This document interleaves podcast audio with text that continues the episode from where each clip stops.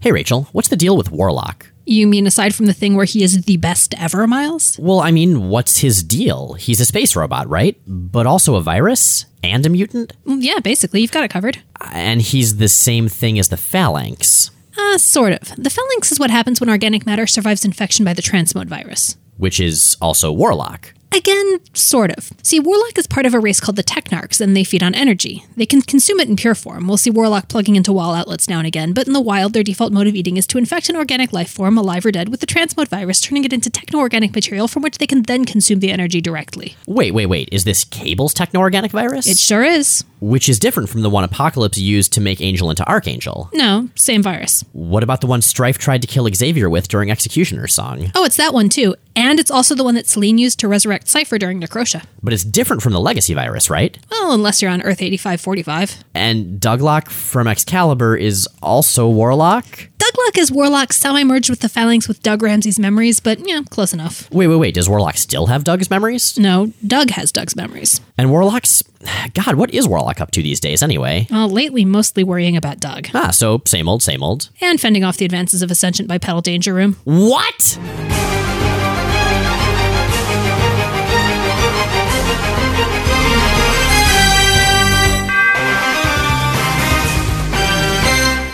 I'm Rachel Edidin. And I'm Miles Stokes. And we are here to explain the X-Men. Because it's about time someone did. Welcome to the 32nd episode of Rachel and Miles Explain the X-Men, where we walk you through the ins, the outs, and the retcons of our very favorite superhero soap opera. Oh man, this is what we have been waiting for so freaking long. This is the one. I don't even know how many times we've mentioned this in anticipatory tones. And then after this, we're just going to reference it nostalgically in every episode. Right. This is just the peak. It's all going to be downhill from here. It's just going to get worse and worse. Except that we haven't actually said what we're talking about this time. So if you haven't pieced it together, today is the day we are finally going to get to our favorite New Mutants arc, the Demon Bear Saga. Back in the day when Marvel didn't used to do very many trade paperbacks, it was one of the first ones that I remember seeing, certainly. And it's basically the first arc. I mean, I don't even know if you could call it an arc. It's essentially just 3 issues. It's a short arc, but it's an arc. Okay. Not like today's, exactly 6 issues kind of arcs. Yeah, it was when the artist Bill Sienkiewicz first came onto the book, replacing Sal Buscema. And everything changed. The last time we did a New Mutants episode about Nova Roma and all that stuff, about how the book was really starting to find its voice, to start to get the interaction between the characters. But this, I think, is where it really clicks, the synergy of writer and artist. So let's talk about that a little bit. We've talked about Marvel style and what that means when you have that kind of synergy and collaboration, most significantly in context of the Claremont Miller Wolverine miniseries, which we covered in episode 25. What we'll see starting with this arc is that same kind of incredible synergy, but informed by an extremely different artist. Frank Miller's wonderful, Bill Sienkiewicz is wonderful, but they are like night and day compared to one another. Bill Sienkiewicz at this point was coming out of a groundbreaking run on Moon Knight, and putting him on the New Mutants was a really ballsy move for a couple reasons. Moon Knight was kind of a fringe title in Marvel's lineup at this time. It wasn't really a traditional superhero book. I would even question classifying it as a superhero title, at least in that run. And at this point, this is in the early 80s, I believe X-Men was basically the center of the Marvel line. It was one of their biggest sellers, and while New Mutants was technically a peripheral book, it was still part of that big, central, very visible franchise. Yeah, it's not like today where it's all Avengers because of the movies. Back then, X-Men was the book that really sold. That was the book that Marvel was like, all right, how can we make more money out of this? And of course, making New Mutants as a second title was a big part of that. Putting Bill Sienkiewicz on this book, putting this artist who's working very, very far out of anything previously done in superhero comics. I mean, the closest analogy I can think of in terms of shaking up the status quo would be Neil Adams in maybe the early 70s, late 60s. This is just operating on a whole other scale. I wonder if you could also bring it back even further to Jack Kirby's work on stuff like Fantastic Four, where things were just getting so much more psychedelic and strange, and he was messing with panel layouts and just stuff that had been done, but not to that iconic degree. Even then, I would say both of those guys were still working in a fairly traditional mode. Putting Sienkiewicz on New Mutants and the work that he immediately did on it, I cannot emphasize enough how much this changed, not only in the New Mutants and X-Men, and not only in Marvel, but in the general landscape of what superhero comics could be and could look like. This was the book and the series, and really the arc, that tore that envelope wide open. Oh, yeah. We've been talking all about Bill Sienkiewicz. We should talk about his art and just what it's like. Going back through and rereading these issues earlier this week, it's so hard to even know where to start. I mean, I have in my notes, maybe we can just do 45 minutes of reverent silence. That would be the easiest episode ever. We're going to be talking about art a lot this episode, and podcasts are obviously not a visual medium. If you could only see what I'm wearing, listeners. Or what he is not wearing. In the words of Roberto da Costa, I hope you blush. While the visual companions we publish on our blog concurrent with every episode are normally pretty supplemental, if you're in a position to do so, we would recommend looking at this one concurrent to the episode. Bill Sienkiewicz, his style, it's crazy stylized and just really out there and almost scribbly in places, just splashing paint and angry lines all over the page. On the other hand, it's also very, very realistic when it comes to things like facial expressions and body language. It's this really weird pairing. I mean, you can see influences and bits and pieces and obvious comparisons, and all of them fall short. So you can draw stylistic connections to, say, Ralph Steadman, that splattery, very expressionist. And Ralph Steadman was. Ralph Steadman's the guy who's best known for doing the covers to Hunter S. Thompson's books. Sienkiewicz has cited Kirby as an influence, and you can really see that coming in too. But honestly, nobody draws like Bill Sienkiewicz. Nobody. I've been editing comics for the better part of a decade, and I'm a critic, an arts journalist, and I have trouble describing what Bill Sienkiewicz does. I've seen him draw. It's just unreal. I mean, with most artists, you can, even the ones who are just amazing and virtuosic, you can look and you can sort of see process. And with Sienkiewicz, it's really the closest I'm ever going to come to describing something as magic. I just have this very vivid mental image of him just like, looking at a person who just asked for a commission at a convention and getting this weird smile on his face, and his head just unhinges like at the middle of his skull, and all these like little demons and gnomes and warlocks and things just crawl out, and there's just this flurry of motion Tasmanian devil style over the page, and then they crawl back in, and then there's a drawing. Well, the flurry of motion is right. I've mentioned my Cyclops Has a Good Day sketchbook, but the sketchbooks that I had before that and still have are self-portraits. He's in those as well. The picture of him is recognizable and amazing, and it's, marker and brush and ink and whiteout, and I think he did it in under about 30 seconds. Wow. It was just unreal to watch. So basically, he's a mutant. Like Forge is to technology, he is to drawings. I don't know, because the thing is, I don't want to downplay skill. He's an extremely good classical draftsman, and he's someone who actually we have seen in X-Men before. That's right. The first time the X-Men go against Dracula, we see him doing something much closer to the house style of Marvel at the time, but also occasionally we get some panels where that kind of sketchy, evocative, surreal style really comes in. And he is okay at that, but this is where we really start to see Bill Sienkiewicz. I hesitate to say unleashed because they're stray toasters, but but it's where we really see him getting to actually run. And man, we are off the map. Let's talk a little bit about where we're starting out as the Demon Bear Saga begins. So the last couple arcs kind of cemented the core five members. To remind everyone, those five members are not the same five members we started out with, because Karma, after the first sort of mini arc of New Mutants, went missing, presumed dead, and Amara Aquila, the mutant named Magma, she joined up during the Nova Roma arc. Right, so we've got Sam Guthrie, Danielle Moonstar, Roberto da Costa, Rain Sinclair, and Amara Aquila right now, and they're going to be the core of the New Mutants for a long time. This arc is also where we see a lot more people jumping in. We've seen Ilyana Rasputin, Colossus's little sister, Magic, be involved with both the X-Men and the New Mutants, and she's starting to become more and more tied to the New Mutants at this point. Yeah, that's true. The last arc saw her finally sort of outed as a demon sorceress and a mutant. With those two kind of big secrets that she's been sitting on out of the way, she starts to really come much more into her own as a character in the Demon Bear Saga in this arc. Yeah, since Karma's died, we've seen Danielle and Sam emerge as kind of co-leaders, not really officially, but taking on those roles. Very different styles between the two of them, which is actually something I'd like to kind of talk about. Danny's the functional field leader of the team, and Sam is the emotional center. Like he's the one whose leadership is mostly based on wanting to make sure everyone's okay and take care of people, and Danny's the one who's like, okay, we got to get shit done. And, oh, I get to actually work in my psychology degree. I never get to do this. Yes. So what I recall from like 15 years ago when I was learning about it in social psychology is that in social units, you tend to have two leaders. Now, they can be the same person, but they're not always. And in this case, I don't think they are. You can have basically the task leader and the social leader. And just like you were saying, Rachel, the task leader is the one that makes sure stuff gets done and everybody has, their own role to ensure that that happens.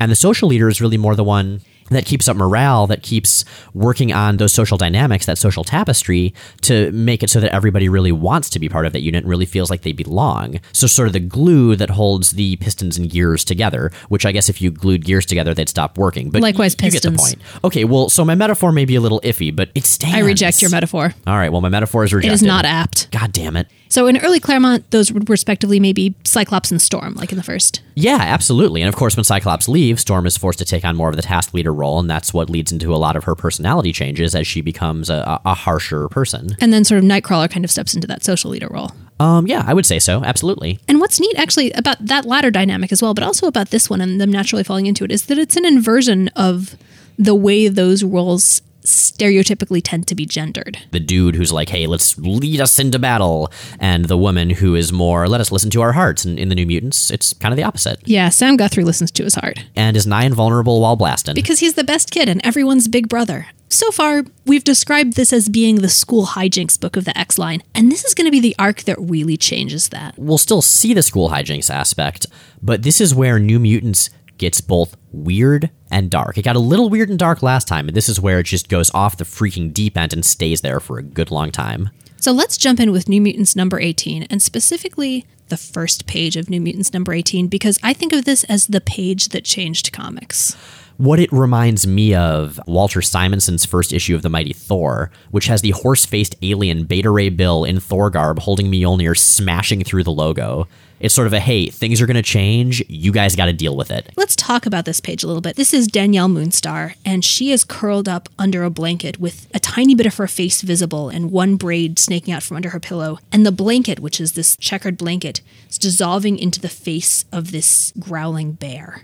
The number of comics artists specifically I've talked to who've talked about picking up this issue, thinking, oh, that looks cool, and then opening it to the first page, having the landscape of comics unfold in front of them on that first page is amazing. Like, I remember specifically talking about this at insane length with Rebecca Gay a few years ago. Yeah, it's like an 8th grade person in an English class reading Jack Kerouac for the first time. It's sort of a, wait, you can do that kind of feeling. Oh, except like with 1,000,000% less misogyny. Yeah, and it's... You know, we're used to X-Men issues and new arcs opening with it. Oh, you know, we're in the danger room. We're hanging out. Here are our powers. And with this, it's just bam, right there in your face. What the hell is this all about? There's a bear and this character who's terrified. And those checks don't really follow the line of the fabric. And it's wonderful. Yeah, what this immediately tells readers, if you've been following the book or if you were coming in from really any other superhero comic, this is going to be something really different. You are in uncharted territory now. That being said, the book plot-wise doesn't really go into that uncharted territory for a little bit. Right, it goes into different uncharted territory. Well, we talked, I believe, in one of our last X-Men episodes, Uncanny X-Men episodes, about Rachel Summers, who's the time-shifted alternate future daughter of Cyclops and Jean Grey. Yep, there we go. Or why this podcast exists. Coming back to the present day, and she mentions that, you know, she stopped by the school first and got freaked out because Ilyana was older, and that's actually where we see this, but not immediately. First, we see what we will come to realize is a flashback, but initially is one of those what the hell moments, like what Days of Future Past opens with. This sequence bugs me. This is irrelevant to the story, and it's basically just Claremont going, guys, look, this is tied to the main X-Men book, this cohesive line. It's pointless, it's well drawn, but I don't want this here. But at the same time, keep in mind, I mean, this is us many, many, many years after the fact, looking at these books as individual arcs, as individual chunks. Now, people who were reading at the time, I know for me, I always really appreciated when books did that. It was like, oh, hey, these are all tied together. This is the same world. Maybe it's a nice little nod, and maybe it doesn't really fit cohesively with the Demon Bear saga as a story. Pacing-wise, it's shoehorned in. It's a red herring. I don't know. I do still really like when Claremont just sort of throws us into an alternate timeline or something hypothetical, like, you know, Mystique fighting Robot X-Men without telling us what's up. I really also enjoy seeing the sequence of, in the future, Xavier getting killed, the X-Mansion blowing up, with Sienkiewicz's art. And I think that is really something that he does better than, for instance, Romita, who did this in Uncanny X-Men. Yeah, at the same time, though, when he does those opens, it's almost always something that's relevant. And here it's not at all. It's literally a hook for a story that's playing out in another book. It's not going to come up again in New Mutants. It's just gratuitous to me. It's a distraction. It's something that drives home, too, is, yes, Sienkiewicz's art is beautiful, but what's interesting about this, we drew the comparison to Miller and Claremont on Wolverine, and that very much came in fully formed. And the interesting thing about New Mutants 18 for me is we kind of get to see Claremont and Sienkiewicz feeling out their dynamic. this issue is awkward. They don't have that seamless fit that we're going to see later yet. I mean, there are times when it feels like the writing and the art are from two totally different comics. For me, it feels like the beginning of a horror movie when we haven't yet got to the emotional core of the characters because they're still comfortable with what's going on. It's sort of a gentle lead-in rather than just like throwing us face first into the unknown. Yeah, once we get the gratuitous Rachel Summers cameo out of the way, this issue is all about anticipation. It's very obviously building up to something. And what it is building up to is, of course, the demon bear. So let's talk about demon bears. First of all, I'd like to point out, let's talk about demon bears is a wonderful sentence. When they separated like the boys and the girls in middle school science class, I don't know about you guys, but we definitely watched a movie called Let's Talk About Demon Bears. It was educational. We just talked about sticky sheets. Yours is way better. It was just demon bears explaining about tampons. There's a marketing campaign no one's tried yet. They'll pay attention, guys. Right?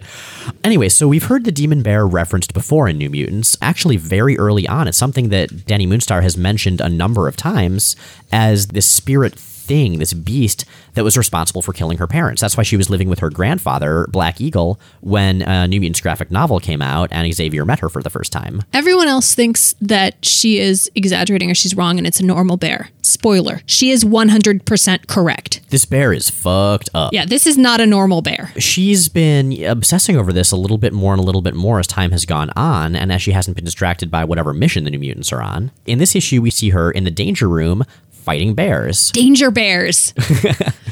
I really like this. I like that she's learning to fight without using her power. She wants to hone every part of her body and soul, to use a Claremont-ism, for when this confrontation inevitably happens, this confrontation that nobody else really believes is going to be a real thing. She's specifically in the danger room with Ilyana, who we see a lot running the controls in the danger room, who basically calls out that Danny is A, hiding something, and B, really obsessed with her, as far as anyone else knows, imaginary bear nemesis. And I can understand Ilyana being pissed about this because she was forced very recently to essentially come out as a sorceress, to come out as somebody who is in this demon realm for ages and who does like dark magic.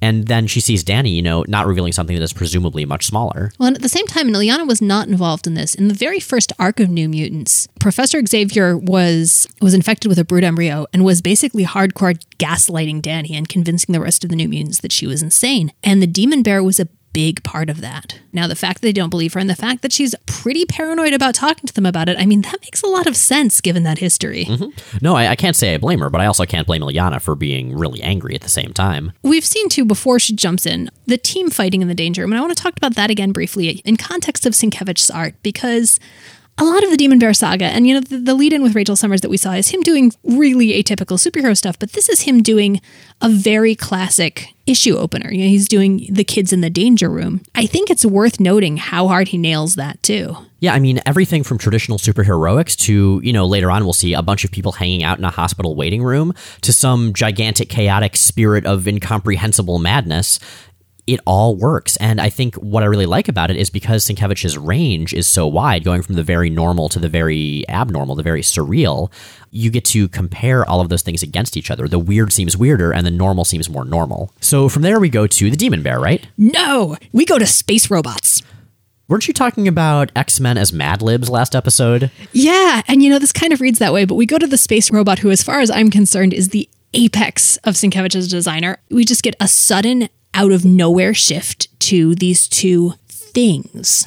And we're actually going to talk more about this later in the episode when this character, obviously Warlock, first shows up. Right, these guys are Magus and Warlock. We don't know this yet, and they're just careening through space. And can we take a minute to talk about these page layouts? Yes, we absolutely should, because, the art obviously is amazing, but the things Sienkiewicz does with panels are just bizarre. His approach to storytelling is narrative and dynamic, but it's also very, very design-oriented. You talk about comics pages and you think of them as sequences of panels, and one of the things that looking at the Demon Bear saga in particular will really jar you into doing as a reader is also looking at pages as discrete entire entities in themselves, as pieces of art, of the layout as part of the storytelling and the framing and the way the panels move into and intersect with and interact with each other, and the design and shape of it as part of the creation of the world and environment, part of the pacing of the book.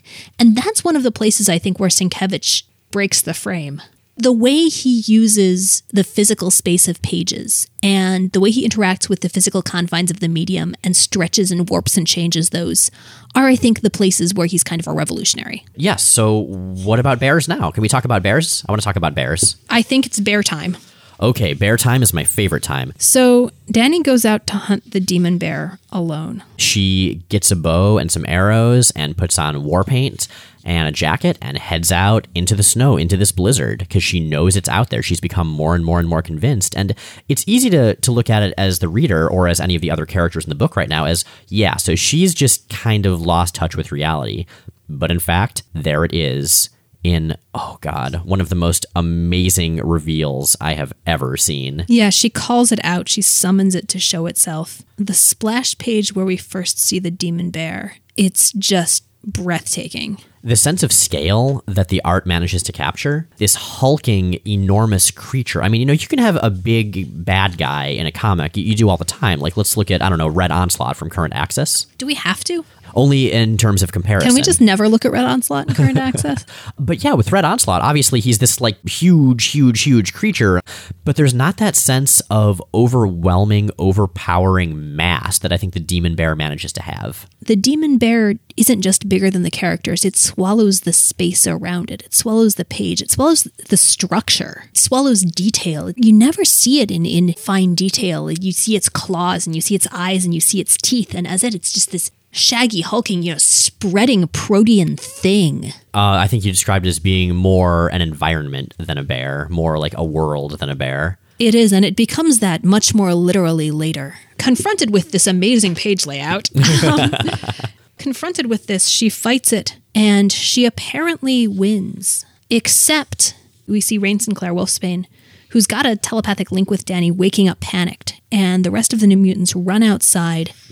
And they find her in the snow, horrifically mauled and nearly dead. You know, that's a hell of a place to end a first issue of a new artist. The next issue, issue 19, for obvious reasons, opens in the emergency room.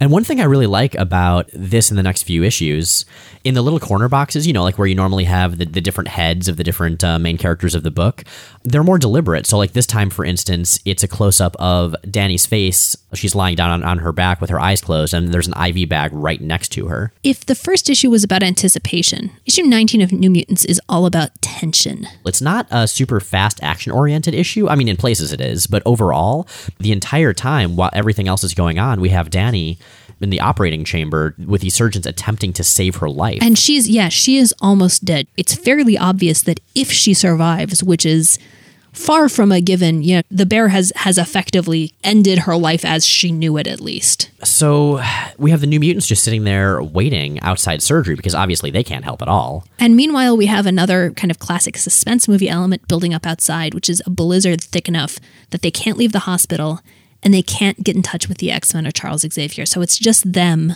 having to deal with this on their own. And this is a very common New Mutants trope. You know, it's the kids who really wish they could have help from adults, but for whatever reason they can't. They're on their own and they're having to figure out what the best thing to do is without having nearly enough experience or information to easily do so. And there are adults who are trying to help. I mean, I think the obvious direction to take this for a lot of comics would have been to have the adults be skeptical and be kind of hostile. One of the things I noticed in this issue is the adults here are all super concerned and they're super helpful, but they're also completely unequipped to deal with the real enemy. Yeah, and aside from the surgeons, we have two main adults. We have Tom Corsi, who's a police officer who's there, and we have Sharon Friedlander, who's one of the nurses. And these are characters that I'm not going to say they're going to become central because they're not, but they are going to become recurring characters with a lot of interesting things going on with them. And they're going to be kind of central MacGuffins in this arc. They realized that Danny was absolutely right about the demon bear and that there's a really good chance that it's going to come and try to kill her. And Rain shifts into wolf form and she's prowling around, and Officer Corsi almost kills her because he sees a flash of what looks like a wild animal. And he responds in the absolute responsible, logical way, which is to draw his gun and go after it. And he sees that it's Rain. She shifts back in time. It drives home again that the people who are normally in positions of authority and power just don't have the tools or frame of reference to handle what needs to be handled. And another thing Rain does when she's in wolf form, you know, she has that telepathic link that you just talked about, Rachel. She tries to contact Danny, and as she does, Danny wakes up more and more out of anesthetic, which obviously is not a good plan because she's in such terrible shape.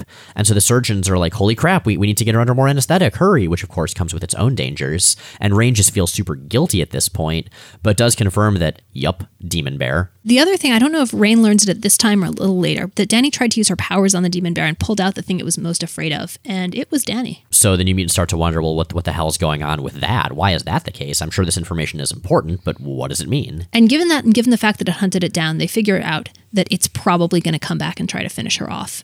Liana casts wards outside of the operating room. She casts wards around the generators because the power's been going on and off, and that's when the bear attacks. So it is, in fact, there in the hospital. And it's just, I like how much it doesn't match its environment. Like you mentioned, it's not really detail. It's just this face and these claws, and its mass is just difficult to pin down how big or small it is. It doesn't move the way physical things move. It doesn't interact with space the way physical things interact with space. And we almost never see detail on it. We see teeth and claws, but just these flashes of them. And again, that contributes so much to the rising sense of just tension and dread that's unfathomable. And so the person most equipped in the New Mutants to deal with the weird and unfathomable is, of course, Ilyana, although she's draining herself more and more with every spell she casts. So she summons up her soul sword, which we've seen before. You know, it can cut through evil magical stuff, essentially. And we should mention that because she's cast those wards, those are basically extensions of her and of her power and of her will, the same stuff that she draws on when she draws the soul sword. And so she's getting spread thinner and thinner. Yeah, and when she gets hit by the Demon Bear during this first fight, something new happens, something that's never happened before, which is that this armor, this sort of almost flash of metal, these shards of silver, just burst out where the bear would have cut the hell out of her and protect her for just a moment. But they don't really protect her from what it does next, which is to just yank the New Mutants and the operating room straight out of reality and into issue 20, Badlands. It almost reminds me of an old-style RPG where, you know, the big villain's confronting the party. Just as the fight starts, they get taken to the battle screen, which is an entirely different place, except in this case, it's an entirely different world. Issue 20, for me, it's where everything clicks together. It's where the Demon Bear saga hits its climax, not only narratively, but stylistically. Just look at this freaking cover. I actually had to take a break while we were writing to set the cover of this issue as my Facebook cover photo because I love it so much. This issue is all about this strange other world, this environment that's just made of pure incomprehensibility and chaos. I mean, theoretically, the narration tells us it's what America specifically would have been like if Europeans had never conquered and colonized so much of it. But really, it's just this metaphysical space that makes no sense and that just really drives home how far in over their heads the New Mutants are. And I want to talk a little bit, again, visually about how this is established. Over the course of issues 18, 19, and 20, one of the things that happens, and I love it because it's so subtle, is that Sienkiewicz starts to bleed outside of the artwork. In the title spread of issue 20, he's bled into the credits box. He's doing the title and he's writing this stuff out by hand. And it's this expanse, this weird expanse with a tiny, almost heads-up display style mini-map in the top left corner labeled "A View from 20,000 Feet" with a Cartesian grid and the caption, "Black areas represent areas of land consumed by the Demon Bear's shadow." Yeah, I love that. I mean, obviously, okay, it doesn't make any sense because if this is America, we're not just going to get a perfect rectangle, but it doesn't need to make any sense. This is a place of pure symbolism. Yeah, it's like the landscape and the environment and the feel of the book has come to swamp even the design elements. Right, because when the entire visual world, you know, what you see around you exists largely to evoke an emotional response, then you as a reader, that's exactly what you're experiencing. You're right there with the kids in the black and yellow. Yeah, this is disorienting, and it's disorienting in ways that I think, again, really contribute to immersion and really support the story. It's not just an artist going, look at the cool stylish stuff I am. I cannot emphasize how different this was from any comic I'd read. And I read this after reading a lot of the comics that had been influenced by it, reading a lot of, you know, 90s Vertigo and Sandman and The Invisibles. And this still shook and changed my sense of what comics could do, the ways it could tell stories, the ways that the different pieces could work together to tell those stories. But what this told me as a reader, looking at this page, looking at that mini map, looking at the lettering, looking at the weird little notes in the credits, you know, Jim Shooter, the editor who is much taller and coincidentally chief, was that I was going into territory that I didn't have the tools to navigate. I was going in blind as a reader. It's not a reality. It's not a narrative form whose rules I still knew. That changes the story, and it changes your relationship to the story in ways that make all the difference. And at this point, everyone is out of their depth. Not just the characters, but the readers too. Totally. We've talked about how we have the Demon Bear and we have the New Mutants in this other world, this other plane of existence almost. But the Demon Bear has also brought Tom Corsi and Sharon Friedlander, who just sort of happened to be in the wrong place at the wrong time. And it also has brought this kind of orb window. I don't know. How would you describe it? I think it's the operating room just still within Ilyana's wards, this sphere around it, this little bubble of the real world that's somehow pulled through the rip that the bear created. Yeah, and the bear's goal, of course, is to get in there to kill Dani, to finish her off effectively. So we've got it bridging two different worlds right now. There's the operating room world, and they're drawn very differently.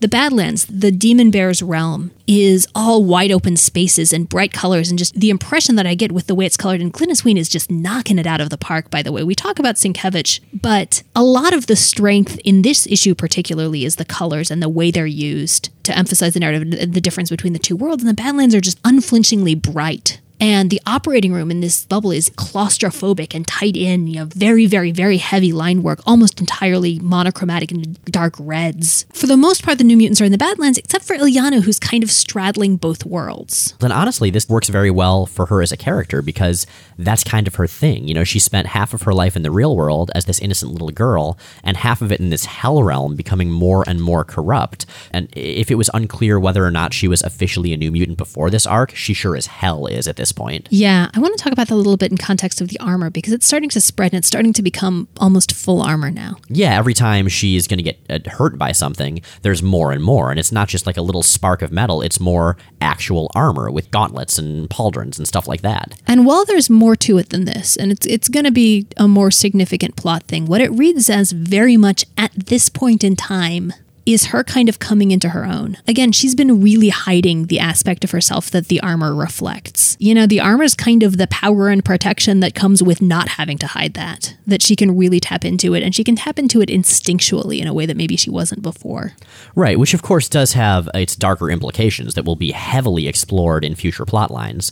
But for now, it's just kind of a very handy thing for her not to get shredded. So they're fighting the Demon Bear. Again, the New Mutants are way, way out of their depth. The Demon Bear has effectively turned Tom Corsi and Sharon Friedlander into sort of demon puppet things, which interestingly are colored and drawn very much in the same mode as the operating room, that very, very heavy line work. And there's not a lot they can do. I mean, these demons are vulnerable to fire, but they also know that these are innocent people. And they have no idea where to even start with the Demon Bear. Ilyana's the only one who's got any experience with the Eldritch Magical end of things. And while she's really proven herself, they don't entirely trust her yet. And in fact, they're really not working very cohesively as a team at all at this point.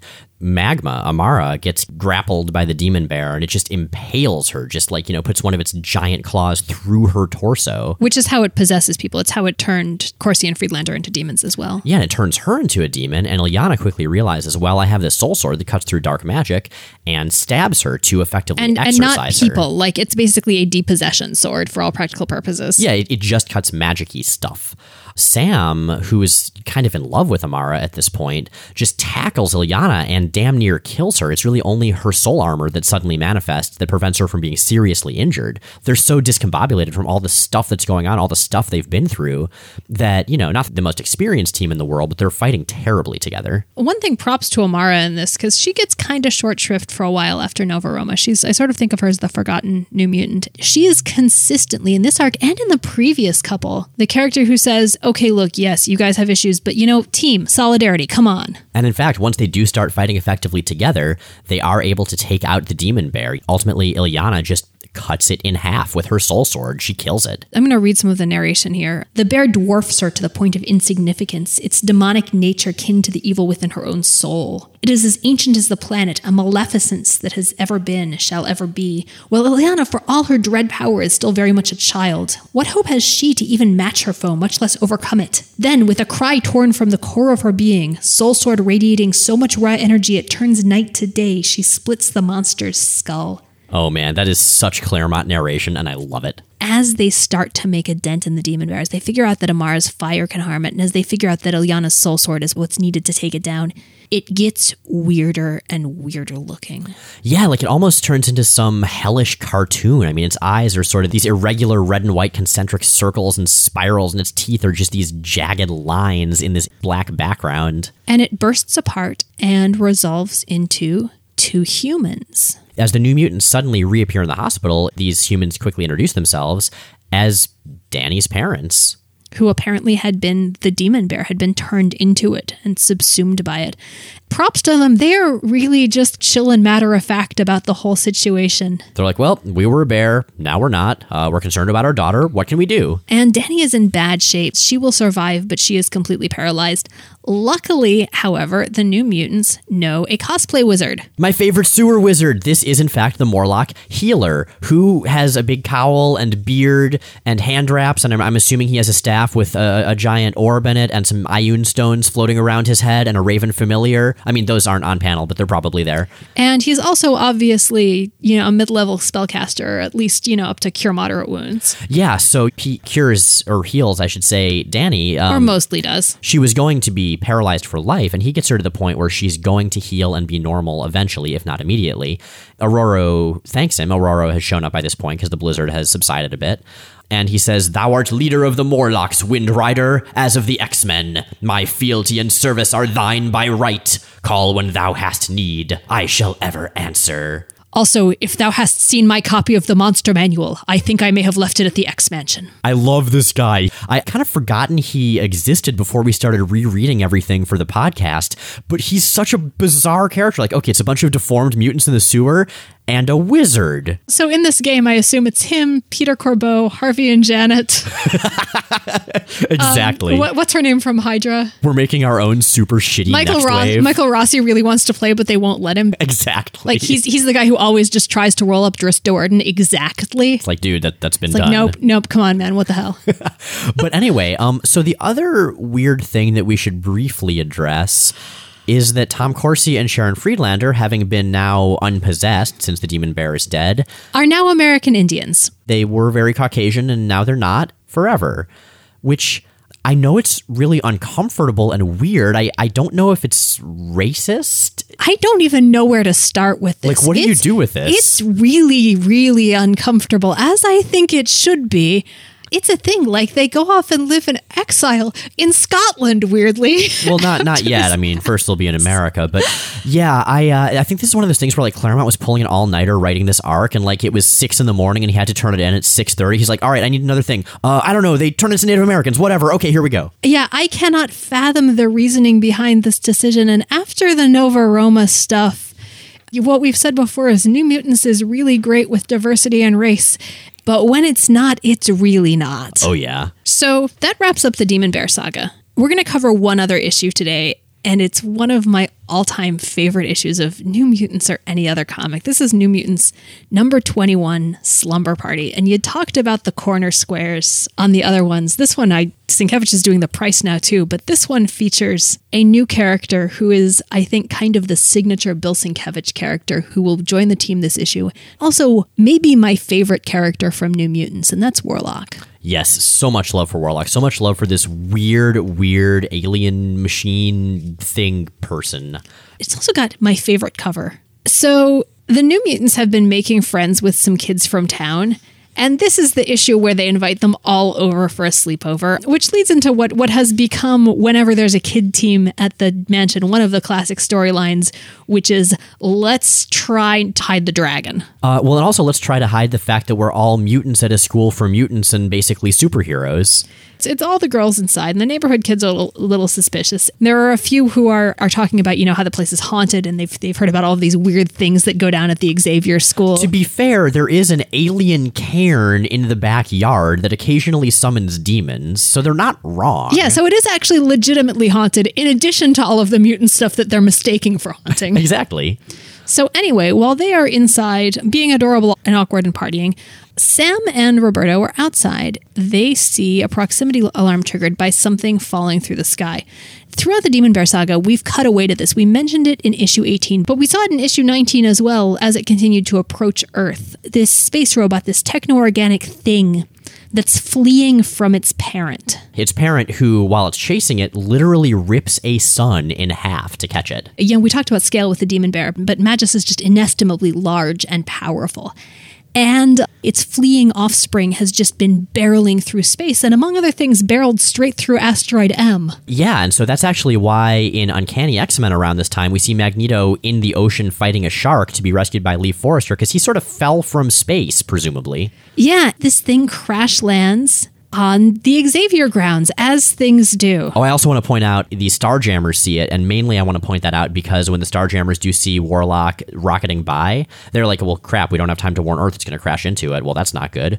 But we also see Carol Danvers in her current binary form, and the way Sienkiewicz draws her, her hair is in like these giant sunray spikes that are seriously 6 feet long. It's incredible. She's awesome. She's glam as hell. So meanwhile, everyone is really, really, really excited about, let's see, Tom Selleck, John Travolta, Sting, and Michael Jackson, and Raina's just sort of in the periphery, kind of trying to decipher it. Yeah, and there's just a little speech bubble, thought bubble, sigh. It's great. And I would also like to point out that Rain does get a makeover that all the girls, like, they're like, hey, so she's really shy, makeover time, and so it's a werewolf makeover, and it's great. We talked about Sienkiewicz on Normal Stuff, and this makes me really wish that he'd drawn teen romance comics. Oh, God, yeah. Because they would have been delightful. There's this great panel immediately pre-makeover of Ileana brandishing lipstick and Rain reacting.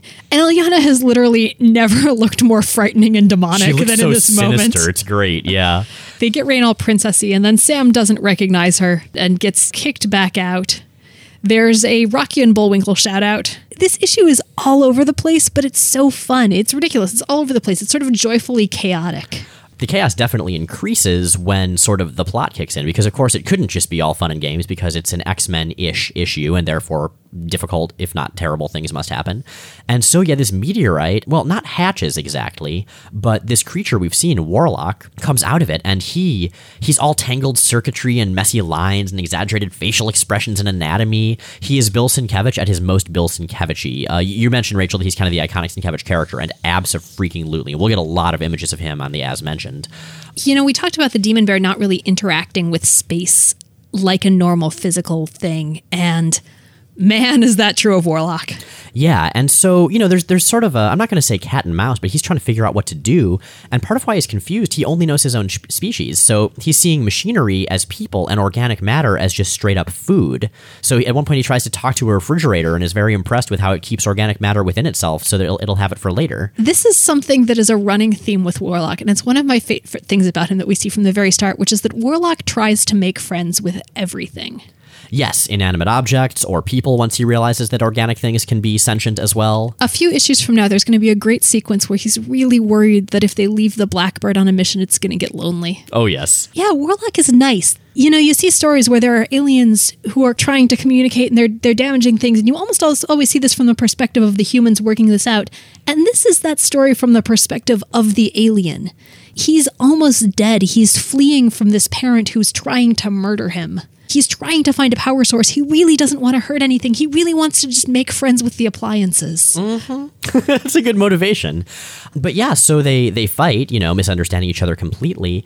And eventually, Danny and Sam both start to realize, you know, this thing isn't malicious. It's just confused. And they figure, well, it's not exactly plan A, but Doug Ramsey, Kitty Pryde's friend, we know he's a mutant who's really good with languages. No, he doesn't know this. Exactly. So they pick him up, and he's a little befuddled.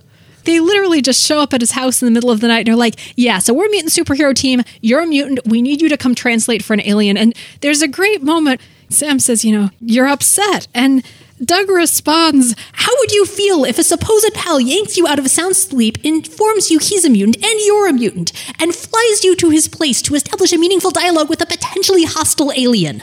Yay, I love Doug Ramsey. The moments where someone actually, like, stands back and points out just how bloody completely weird the X-Men's life and stories are among my favorites. Mm-hmm. So, yeah, and in fact, he and Warlock are able to communicate. They establish sort of a mutual language using the Danger Room controls, actually.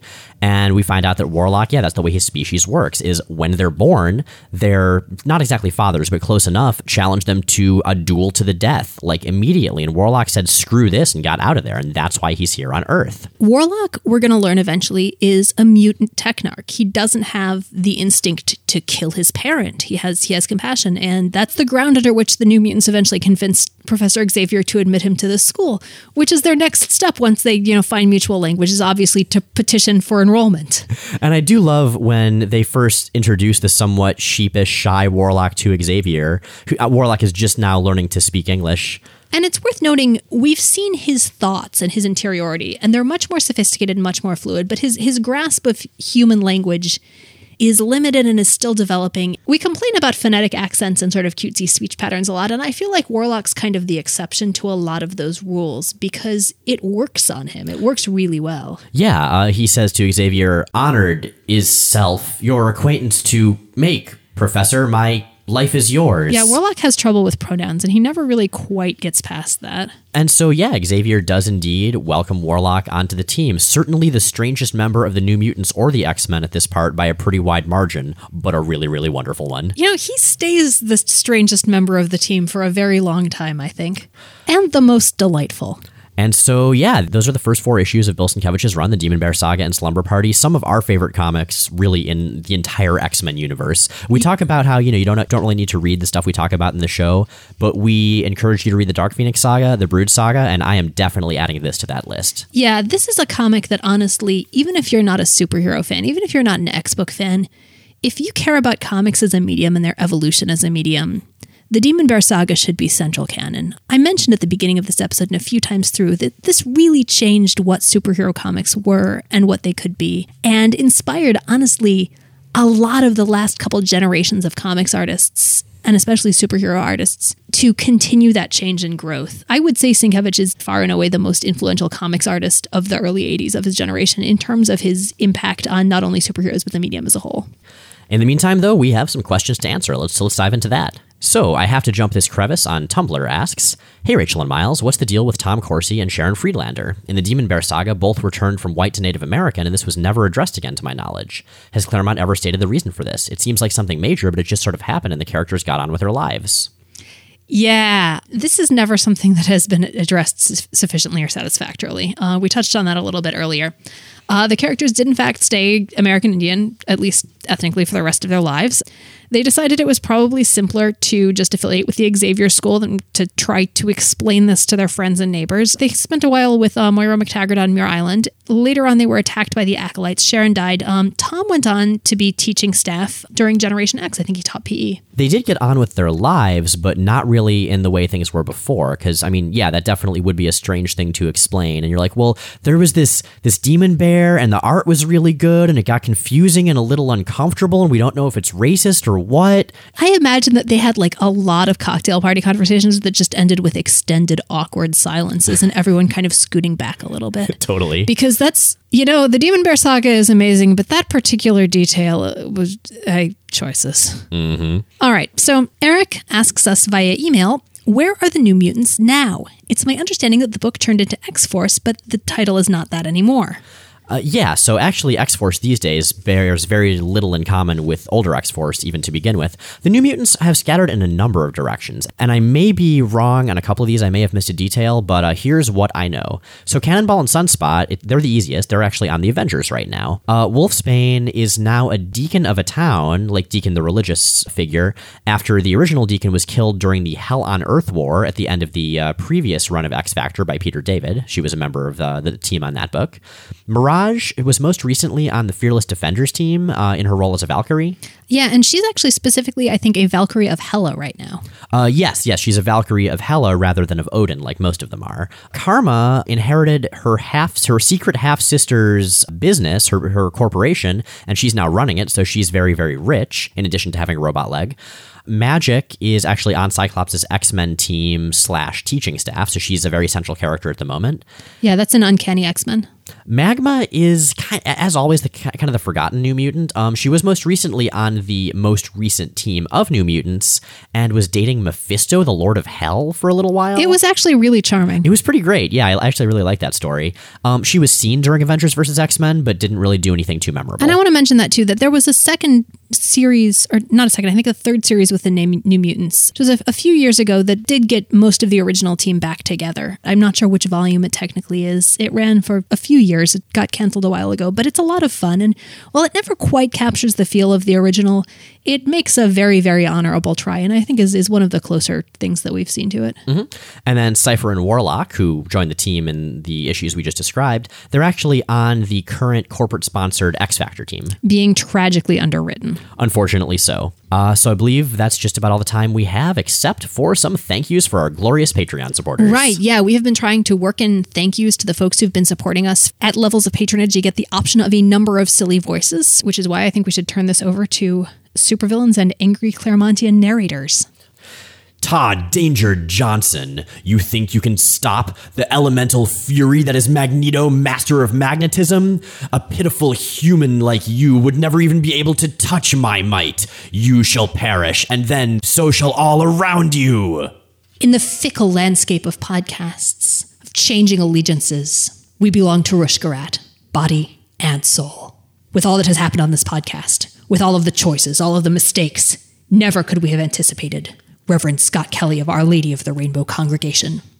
And just as we completed the episode, as things seemed resolved, from out of the past rose a new menace, Thomas Forsythe. So there you have it. New Mutants, demon bears, angry narrators talking to real-life people. And I think that wraps it up. As always, Rachel and Miles Explain the X-Men is recorded in Portland, Oregon, and produced by Bobby Roberts, who's also the host of the awesome Welcome to That Whole Thing and Full of Sith. You can find new episodes every Sunday at our website, which is rachelandmiles.com, on iTunes, and on Stitcher. The website also has extra content, including visual companions to every episode, as well as written articles, art, and much, much more. All of this is made possible, the podcast, all of our supplemental stuff, by our Patreon supporters. Thank you guys so much. The ones we just thanked are but a few of the army that let us do what we do.